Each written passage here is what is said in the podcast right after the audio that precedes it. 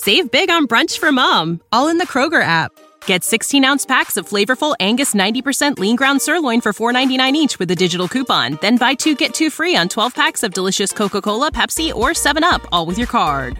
Shop these deals at your local Kroger, less than five miles away. Or tap the screen now to download the Kroger app to save big today. Kroger, fresh for everyone. Prices and product availability subject to change. Restrictions apply. See site for details.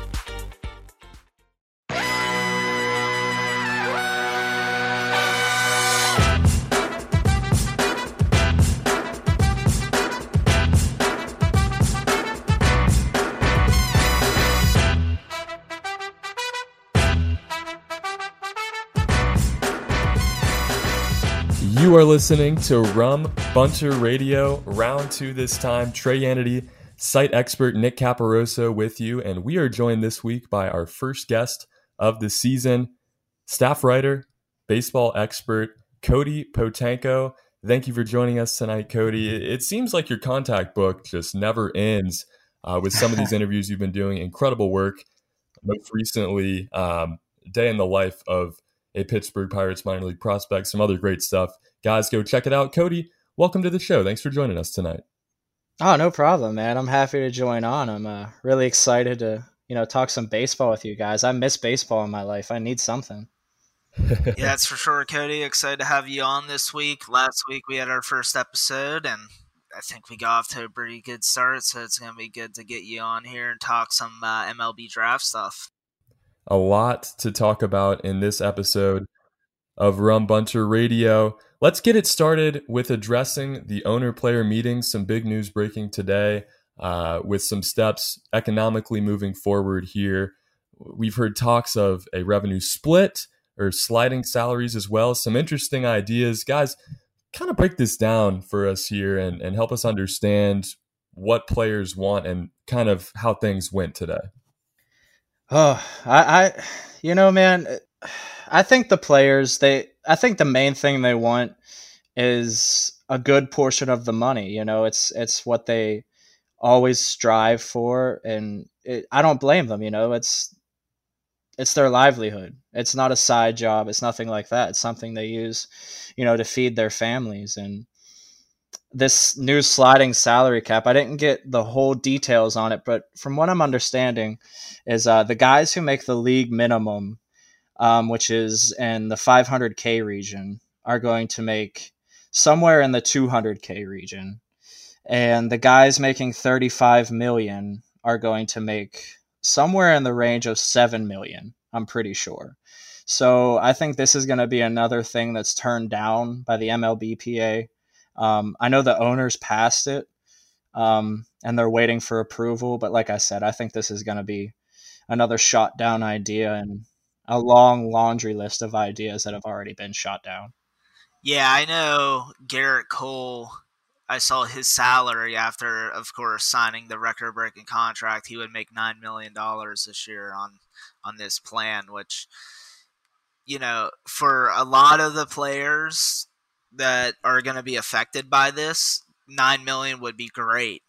But for a guy like Gerrit Cole, who just agreed to this huge contract and is prepared to go out and throw 200 plus innings and put his arm at risk, etc. He wants the money that he's earned. On top of that, of course, now you're also underpaying the younger prospects who are just coming up and you know during a financial crisis in the world you're stripping away significant chunk of change that is life changing for them, but also if they didn't manage their money correctly, then they don't have as much room as some of these other players have. So I, I agree with you. I think the MLP PA is definitely going to nix this.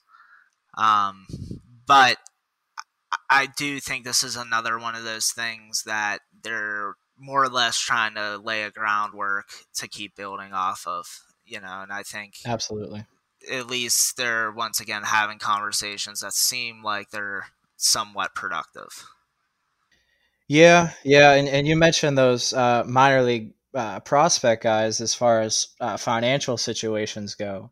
If there even is a season, um, with well, of course, I meant I meant the the you know like the Jose Osunas and oh, okay, I got Mitch you. Kellers. I, when I was talking about those, yeah, the minor league guys. I mean, who knows, right? Go ahead. Yeah, I like like uh, Trey was saying. I, I've been talking to these minor league guys, and you know, you hear the stories of you know some of these guys having to go to you know a Western Union before a game or practice and having to give all but 20 bucks to their families back home and you know you see that a lot with uh, the international prospects and, and you know in the dominican or wherever it may be and they're trying to live off of 20 bucks it's it's sad to see and it's even more sad if there's got, not going to be a season yeah that's for sure i just uh you know, that made me think of talking to a minor league prospect in the Pirate system a few years ago. Shane Kemp, he was a pitcher out of George Washington. He, uh, just in general in the off season, he was bagging groceries in between workouts, you know, and yeah. we, we've, you know, it's been one of the big heavy discussions about, um, getting minor leaguers better pay. And what's really, really unfortunate is that not only should they have better pay when they're playing baseball, but now they don't have that money to fall back on that some of the big leaguers have. And isn't it crazy that, you know, through everything, um, you know, considered with these guys, some of these minor leaguers and, and even maybe lower name major league guys, uh, not making really little to no money. You have guys like Blake Snell, like Marcus Stroman that are so concerned about making every bit of money of their massive contract that they maybe forget about players like this um, and forget about you know what they're doing, uh, even potentially avoiding the entire season just to get every penny they can. Stroman said today it's looking doubtful for baseball in 2020. What's your guys' opinion?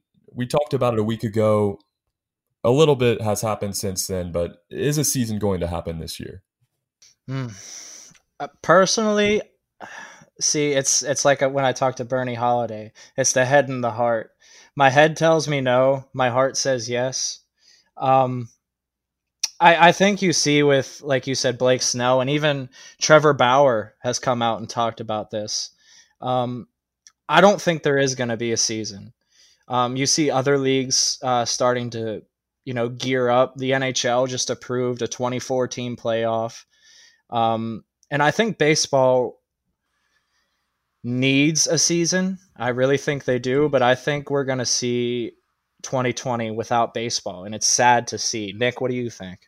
Yeah, I think it's heading in that direction. Last week, I was a lot more optimistic on here, but the more talks that go on, the more it seems like the CBA is almost being pushed up a year. You know, yep. I think this is this suspension of play right now has given a real opportunity for both sides to really butt heads because there's no rush necessarily to get back because of the pandemic.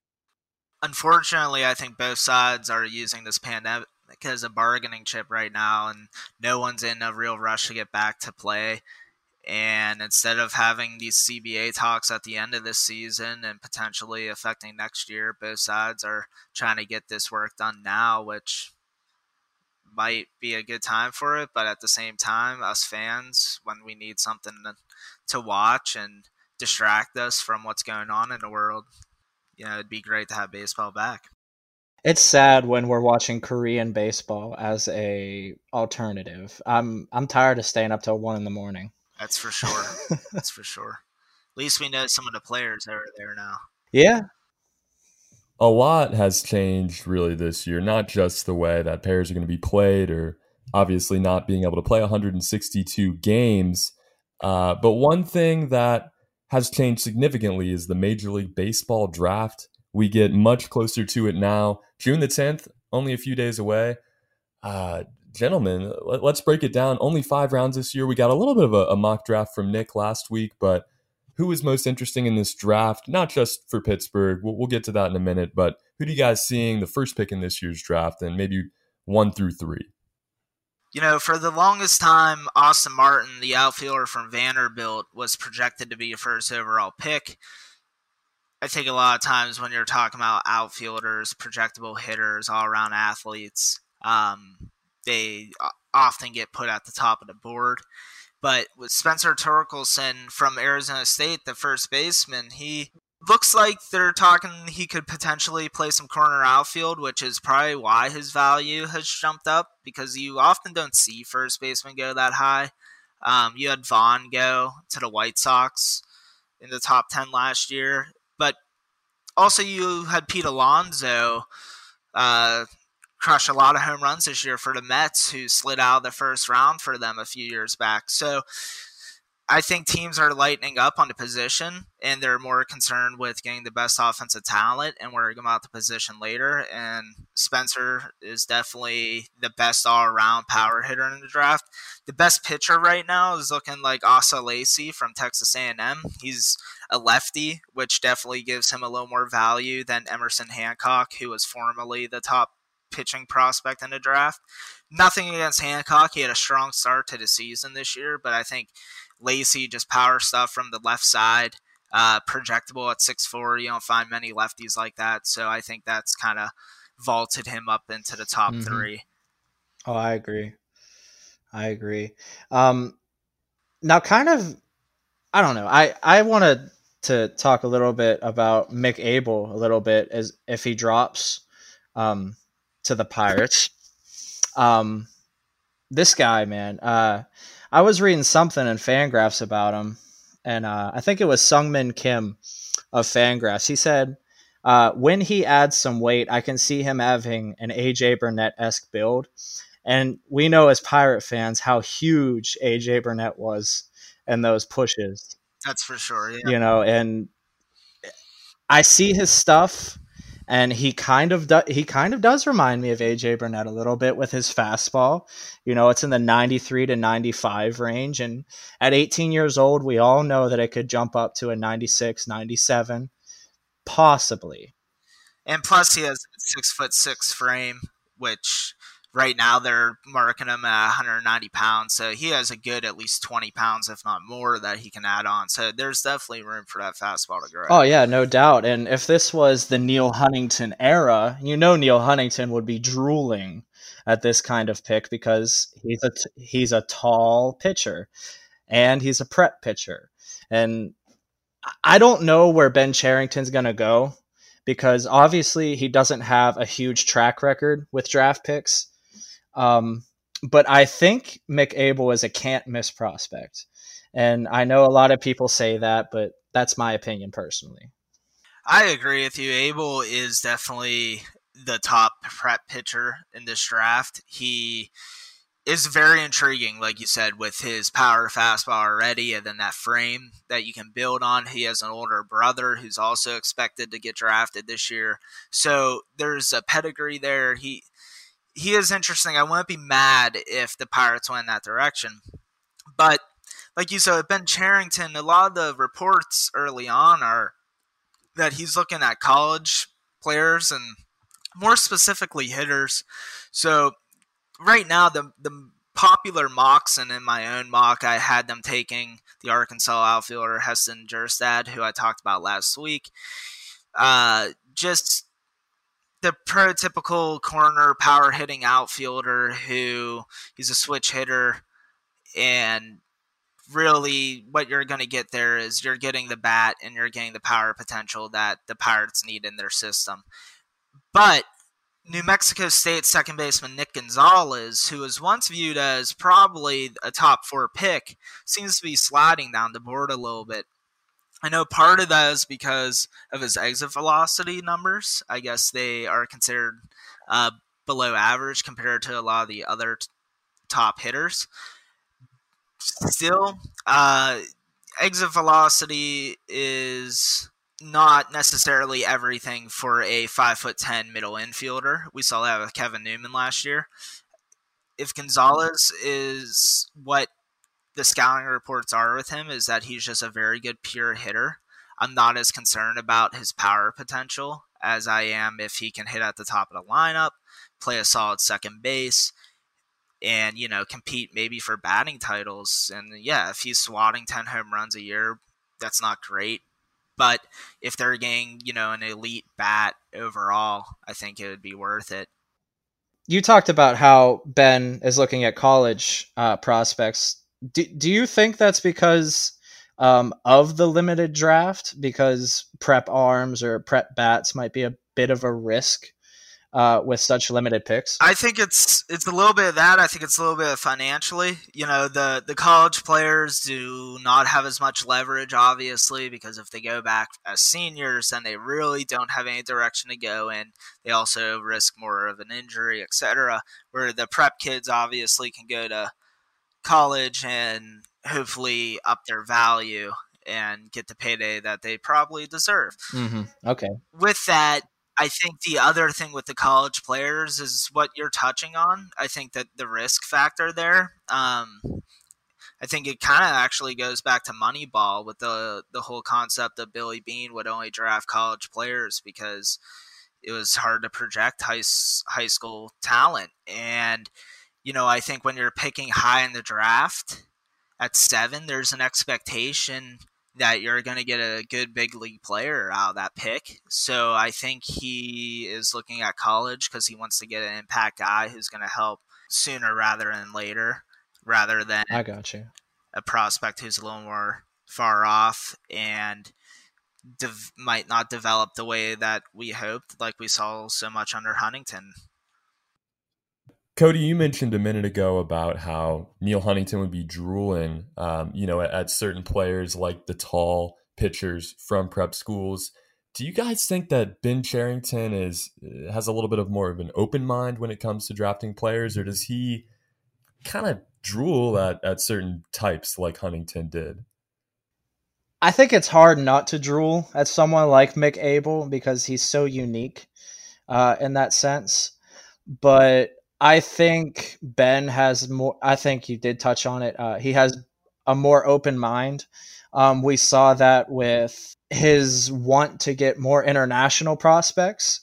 Um, we saw that with the Starling Marte trade, and you have to. You have to. You can't just always rely on uh, college kids or high school kids. You have to go out and find international guys they are for the most part the heart and soul of baseball and they they bring the fans in and the pirates kind of need that right now. And he's already agreed to terms with Shalin Polanco for next year who's a top 10 international prospect on the board. So yeah i agree with you for sure. He he seems to be buying in into the international process when it comes to certain types of players, I think you know the college players are what's being reported, and like I said, it makes sense for the draft this year. But I also think with Cherington's draft strategy coming into a smaller market, I think in general I, you're going to see him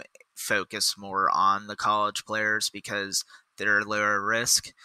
And I think he's going to focus more on their overall talent and tools rather than their build per se. I think Huntington got caught up a lot in just the, seeing those six four and six five, and man, imagine what I can do. We can do with that frame, but it didn't always work out.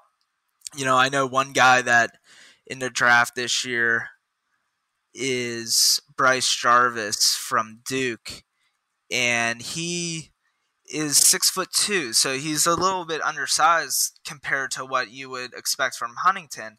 And I would expect Huntington to stay away from him, but he's one of those guys that I could see Cherington pot- potentially looking at. You also have Max Meyer, the right-handed pitcher from Minnesota, who only stands at six foot, but everything I've seen from him is he looks dynamic. He has electric stuff, and you know, to me, I think of Sonny Gray right away when I look at him, and Neil Huntington would have never have taken shots at those guys because they went against his draft strategy. But I don't think that Ben Cherington is going to worry about that as much as he's going to worry about if he just believes they can be good players or not at the big league level. Yeah, yeah. I think Bryce Jarvis, you touched on him. Uh, I think he could be a decent pickup. I mean, you look at last year's stats with him. Um, he only played in four games, but in those four games, uh, he had a .67 ERA, and you don't see a whole lot of that in college ball. You know, you see guys with you know four ERA or you know a decent three, but a sub one ERA is pretty incredible, especially for a college kid. Yeah, and through four starts, which is a small sample size, but like you said, he gave up one run. Also, his fastball velocity moved up, so it's going to be actually interesting to see where he goes. In Kiley McDaniel's last mock draft, he had him going at number 31 to the to the Pirates, and I really like that. But in today's mock draft, he had him going at number 25, I believe, and I think part of that's because of that velocity he had, and he's putting out some tape of him throwing bullpens, and his stuff is just looking more and more electric. And even with him being six foot two, there's still projectability there. So his stock is rising, but also his track record at Duke is limited. So if the Pirates were able to get him at 31, I would be pumped. But right now, it's looking like he's probably going to go sooner than that. Now, in Kiley McDaniel's mock draft that he released today, he has the Pirates drafting Arizona catcher Austin Wells, who probably isn't going to stick behind the plate. He probably projects more as a first baseman. And of course, with the designated hitter coming into the National League, most likely, um, there's that option too. He is six foot one, 220 pounds, a left-handed hitter with plenty of power potential, and that's why I mentioned the designated hitter um, route, just because you know having a lefty power hitter is always great in that spot. In terms of drafting him at 31, that would probably be a bit of a reach on him. He on Fangraphs is ranked at 44 and has a down arrow, which means he's dropping but that could also be a financially savvy move. Once again, being he's defensively limited, Cherington might not be too worried about that and be more worried about just getting the plus bat. And he might be able to save some money to use on a higher risk pick later in the draft. Now, Cody, uh, you you've been doing a good deal of work with late round draft picks. Talk about that and maybe what decisions go into picking these late round guys and who the Pirates are, are going to be taking this year. This whole, uh, you know, five round pick uh, scenario has kind of put a damper on these uh, mock drafts for me, uh, especially with the late round guys, as you put, Trey.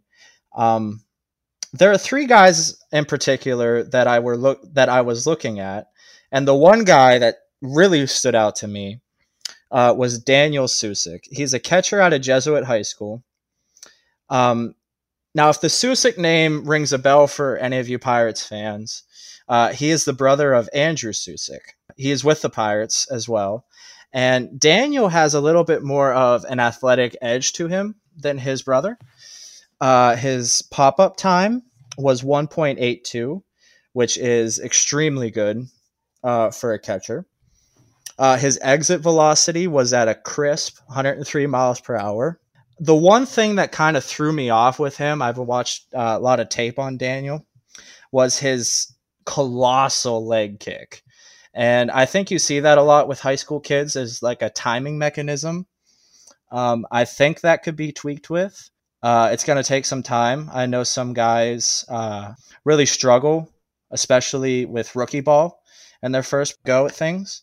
Um, but if they could somehow kill that leg kick a bit, I think Daniel Susac would be a great pickup in the later rounds. Yeah, and I think um, you know, great point there. Has a brother in the organization, understands kind of what Pittsburgh is about, um, and I think that's a big thing for a lot of these draftees to be just understanding the situation you're you're getting drafted to. And I think for guys that that head to Pittsburgh, kind of have to realize early on that you don't have the luxuries that you might have if you were in the Boston system or the New York system or Houston or, um, you know, on and on. But for a lot of these guys, when they get to Pittsburgh, you start to learn a certain way. And Cody, we talked about it earlier this week how speed is emphasized within the Pirates minor league organization all the way up through the majors. kind of how did you did you hear about this and and give us really the full detail on on why this is the case? It's no surprise that the Pirates lack power uh, within the organization. You have some guys that have power, with you know Josh Bell being the obvious one. Um, Colin Moran has some power to him. Uh, Bryan Reynolds has a little bit of pop in his bat, but I think the Pirates' direction is speed. And you see that within the minor league system. You see it with guys like Ji-hwan Bae. And I know that's a bit of a touchy subject with his previous uh, goings on uh, in Korea. Um, you have guys like Jared Oliva. You have guys like Peguero. You have guys like um, Jarrod Martin. You have Josiah Dixon. Speed is the theme, and small ball is the theme. And I think in a league that has an enormous amount of power, I think small ball might be the way to go. You saw it with the St. Louis Cardinals for years. They had a system where they would go base to base or they would steal some bases. And I think small ball is the way to go. Uh, Clint Hurdle, uh, the previous manager, hated small ball. He hated it. And I think with Derek Shelton, things might turn around. Um, don't quote me on that. I'm not an expert, as you guys think I am. um, but I think, like you said, Trey, speed is the theme, and I'm really liking it. And I think also the term small ball gets thrown around. And I think in today's game, it's not necessarily small ball. I think it's more of creating offense based off of your lineup you know, and the Pirates know that they cannot create a lineup like the Yankees can. Okay, they can they simply can't afford the power. So, they have to get creative with what they can do. And the best way to do that is like you said, it's to get these high-end athletes or these college hitters and college pitchers who you have a lot more tape on and an understanding of what they're going to be the safer type players instead of taking so many risks and trying to develop them so much you're going to get athletic players who are closer to MLB ready and that's going to lead to like you said Derek Shelton getting opportunities to get more creative with an offense that might appear to be a little more small ball, but hopefully productive. Yeah, you saw it in in spring training as well. I know Cole that Cole Tucker didn't um, steal any bases, but you saw the enormous leads he was taking off of first base, and I think that's going to speak volumes if there is a season uh, with how they're going to attack uh, base running. I think it's going to be an aggressive style, and I think that's what it needs to be. I think you have to create runs within this lineup that lacks so much power. Yeah, and you talk about speed, and right off the bat, like you think Cole Tucker, who has some of the best speed in our organization. And then also you have Kevin Newman, who can steal bags. You have Bryan Reynolds, who can steal bags. You you did have Marte, who obviously was a big base stealer, but he was moved not so much because of that, but because of the val- that value he brings with that. But also you have Polanco who can steal some bases, and you know it's not like the current team doesn't have that. I just feel like under the previous regime it wasn't utilized correctly. So hopefully it's something they can tap in more and, like you said, create more runs. Yeah, it's it's it's a need that needs to be filled, and it's something you need to recognize. And Derek Shelton, I think, can recognize that. He seems like a uh, an intelligent individual, and I think he can use utilize uh, this lineup. I think this team will surprise some people. They're not going to the playoffs, I don't think, but I think this team can surprise some folks. The difference I see between Shelton and Hurdle is Shelton is going to take his lineup and try to create the best offense he can with it, where Hurdle was trying to use his offense with the pieces he had, if that makes sense. Yeah, and we we hit on it a, a week ago here um, uh, about how these guys, um, you know, this whole regime is going to take on Pittsburgh with such a different attitude than what we've seen. We talked about Oscar Marin a good deal last week, and Cody, you had the chance to talk to Quinn Priester. Um, just a little bit ago. Are minor leaguers excited about the changes that have been made from what you've um, understood? And, you know, how is the new regime going to kind of change the way that the minor league system is handled? Man, uh, you got you got great pitchers and Quinn Priester and Tahnaj Thomas and Cody Bolton and Santiago Florez and Cameron Junker and up Brennan Malone. Brennan Malone. He, Brennan Malone to me is a little bit of a mystery. Um, I know he was compared to Quinn Priester in the draft. So from the limited sample size I saw from him, I think he has uh, Quinn Priester esque ability, if that makes sense. Um, but I think that this new regime, uh, especially with a new sheriff in town, Ben Cherington, having an emphasis on not just international talent, but minor league talent in general. You look at uh, Toronto, who had no one in their system, nobody. And Ben Cherington comes to town and he gets guys like Vladdy Jr. and all of these guys coming up. Um, and now they're contending for an AL East title. I think Ben Cherington can bring that same energy I think the new staff can bring that same energy. I think Oscar Marin is one of those pitching coaches that we needed. Um, I love Uncle Ray. I love him. But I think we needed a fresh set of eyes, a younger guy to relate to these people. You got guys like Kyron Madison, who ran the Bristol program with uh, one of my buddies, Eric Minshaw. And I'm sad that they let him go, the pitching coach because he, he did incredible things with this these guys. He he he talked to Santiago Florez. He talked to John O'Reilly, and that's a nut. Sorry guys, I need to get on John O'Reilly for a minute. John O'Reilly is an undrafted guy out of Rutgers who no one gave him a shot. Nobody. And he gets into extended with Eric Minshaw. And Eric says, this is how you're going to get out of this system. This is how you're going to go up and do incredible things. And John just dominated. You saw him go to three different levels. He's in Altoona now, an undrafted guy from Rutgers. Rutgers. And he's dominating the system. So this is just, uh, I'm sorry for all the yelling, but this is a very exciting moment for me. I'm 25 years old, and this is the most excited I've ever been with the Pirates minor league system. I'm done. Cody, that's a great point, and please don't apologize, man. We love the excitement here at Rum Bunter Radio. That is what we are here for, getting excited about Pirates baseball and covering everything and every aspect of it. But that is going to do it for episode two here. Cody, thank you so much for joining us. You have been an unbelievable first guest to have. We will have Marty back on next week along with Nick. My name is Trey Anity. Thank you for listening. You can find us on rumbunter.com, fansided.com, and the Rumbunter app. Thank you for listening. Have a great week.